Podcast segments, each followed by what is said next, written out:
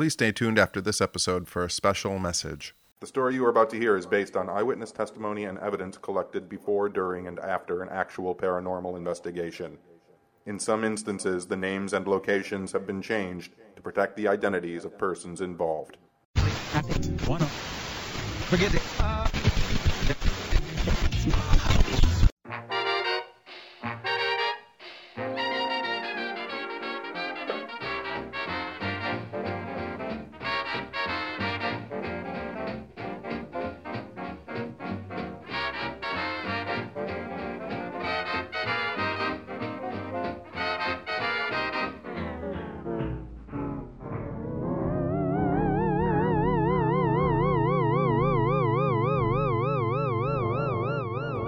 We've all experienced a dream that seems too real, a room that seems too dark, a presence when we know we're alone. We exist in a world of many realities where the impossible is probable and the unknown can be known.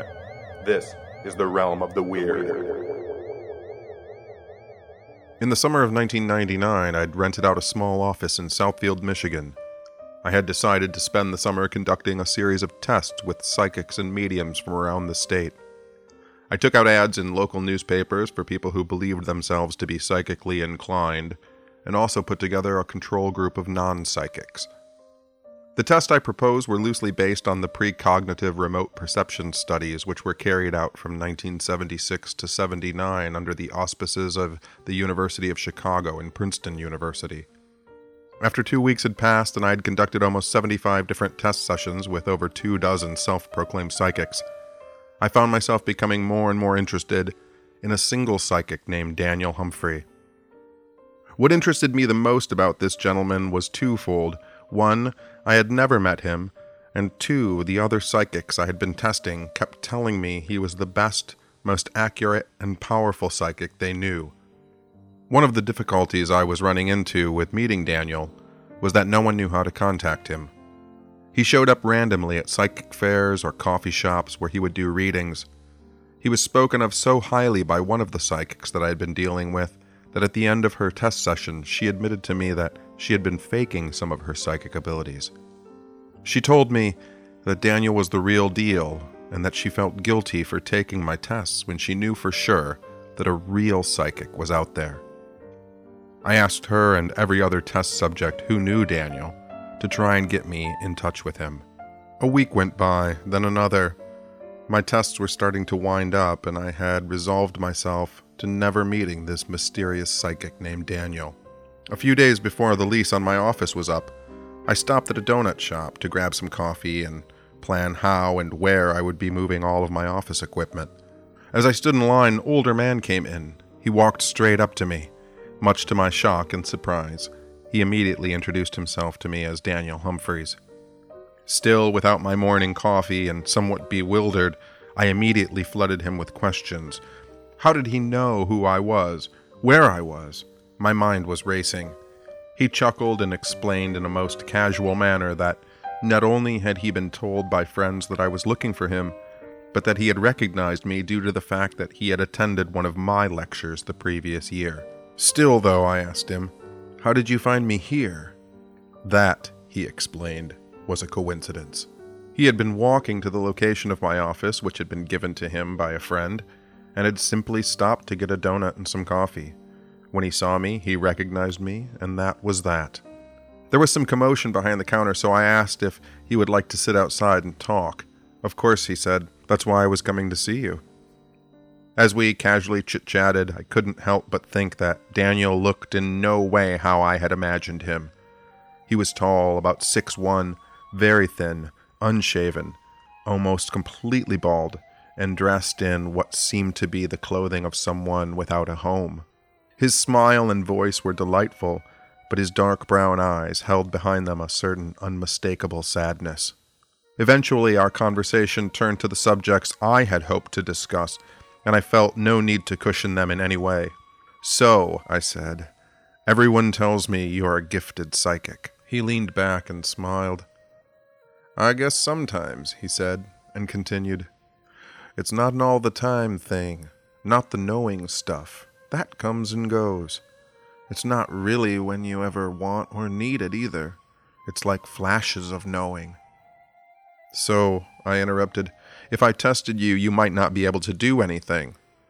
He smiled again. Yep, it comes and goes, the knowing. I was so intrigued, I said, So you were coming to see me even though you knew you might not be able to do anything that could prove you're psychic? Yes, he answered. He figured that, with all the people I was testing, some fake, some not, that I might as well test him too. I agreed and asked him if he'd like a ride back to my office. No thanks, he said, smiling. I walked, you drove. Let's keep it that way. I'm not afraid to admit that although Daniel was personable and seemed kind, sometimes what he said and how he said it made me feel uncomfortable. Daniel showed up at my office about 20 minutes later. I thanked him for taking the time to come and help me with my test, and I told him I'd like to do a brief interview but he insisted on getting right to the examinations.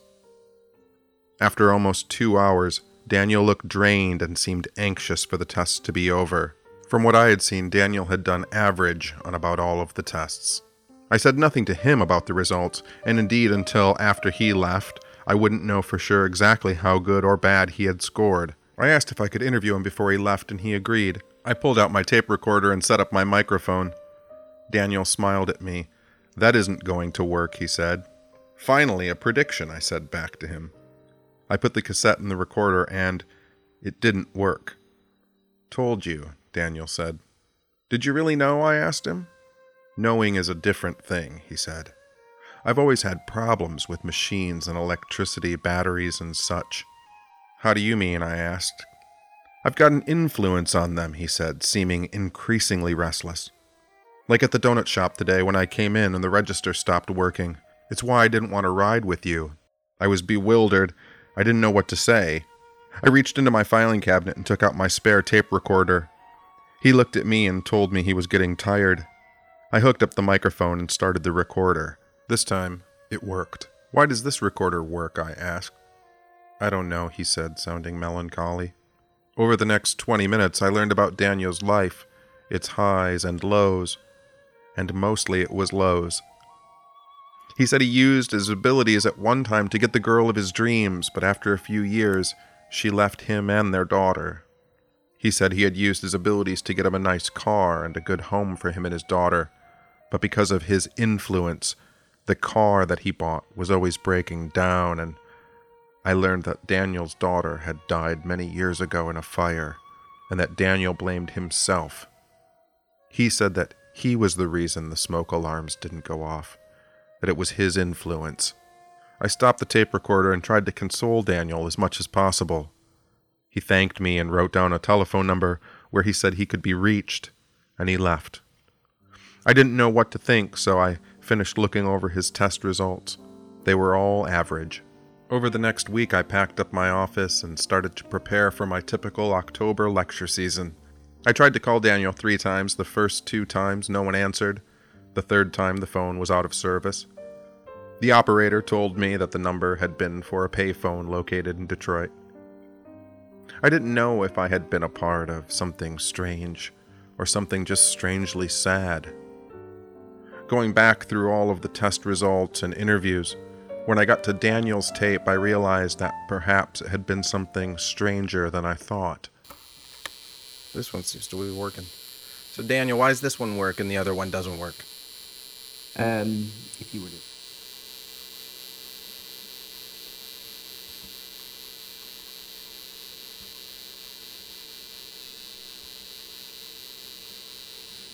And then can you uh, state for me, like, um, just maybe, where did you grow up? How did you uh, first determine or think that you were psychic? In all of the almost 20 minutes of the interview that I conducted with Daniel, his voice is only heard on the tape for those brief few seconds after my first question and turning on the recorder. Over the years, I did run into Daniel a few more times. Our meetings were always brief, and each time I saw him, he looked a little frailer and sadder. I found out a few years ago that he had passed away from cancer. Are there humans gifted with powers who influence the world around us? I don't know. But I like to believe that it's the humans around us who are the wonderful gift that we receive from the realm of the weird.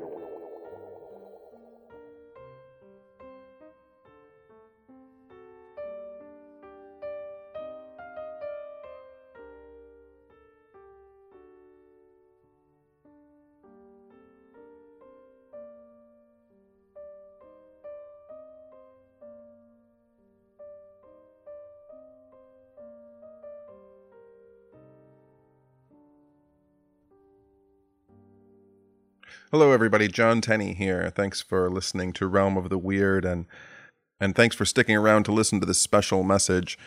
First and foremost, I'd like to apologize for the lateness of this episode, but it seems that this episode may not be concluded. As in saying that, I'd just like to point out the fact that this episode was actually first recorded about a month ago but it was unfinished because I was looking for the actual recording of the interview that I did with the psychic that I talked about in this episode. And uh, I had to dig through a lot of files and boxes to try and find it. So it kind of sat and uh, I didn't do anything with it. And then finally I realized I wanted to do this episode.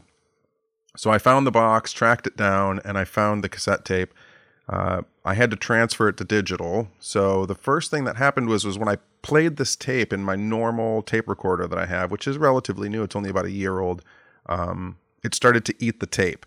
So I immediately stopped and I, I, had to get another tape recorder, found another tape recorder, bought one new, and uh, got the tape to transfer over. And when I transferred it over, the laptop I was using at the time, the screen blew out on it.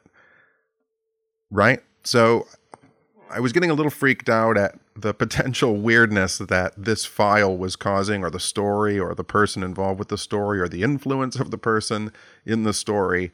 Um, so I finally got it transferred onto a flash drive and put it in the laptop that I normally use to record episodes, which ended up crashing, which I had to take to get repaired. So a, a few days were going by. I was getting a little freaked out because there were all of these weird electronic events happening in regard to this case specifically. Um, and things kept piling up.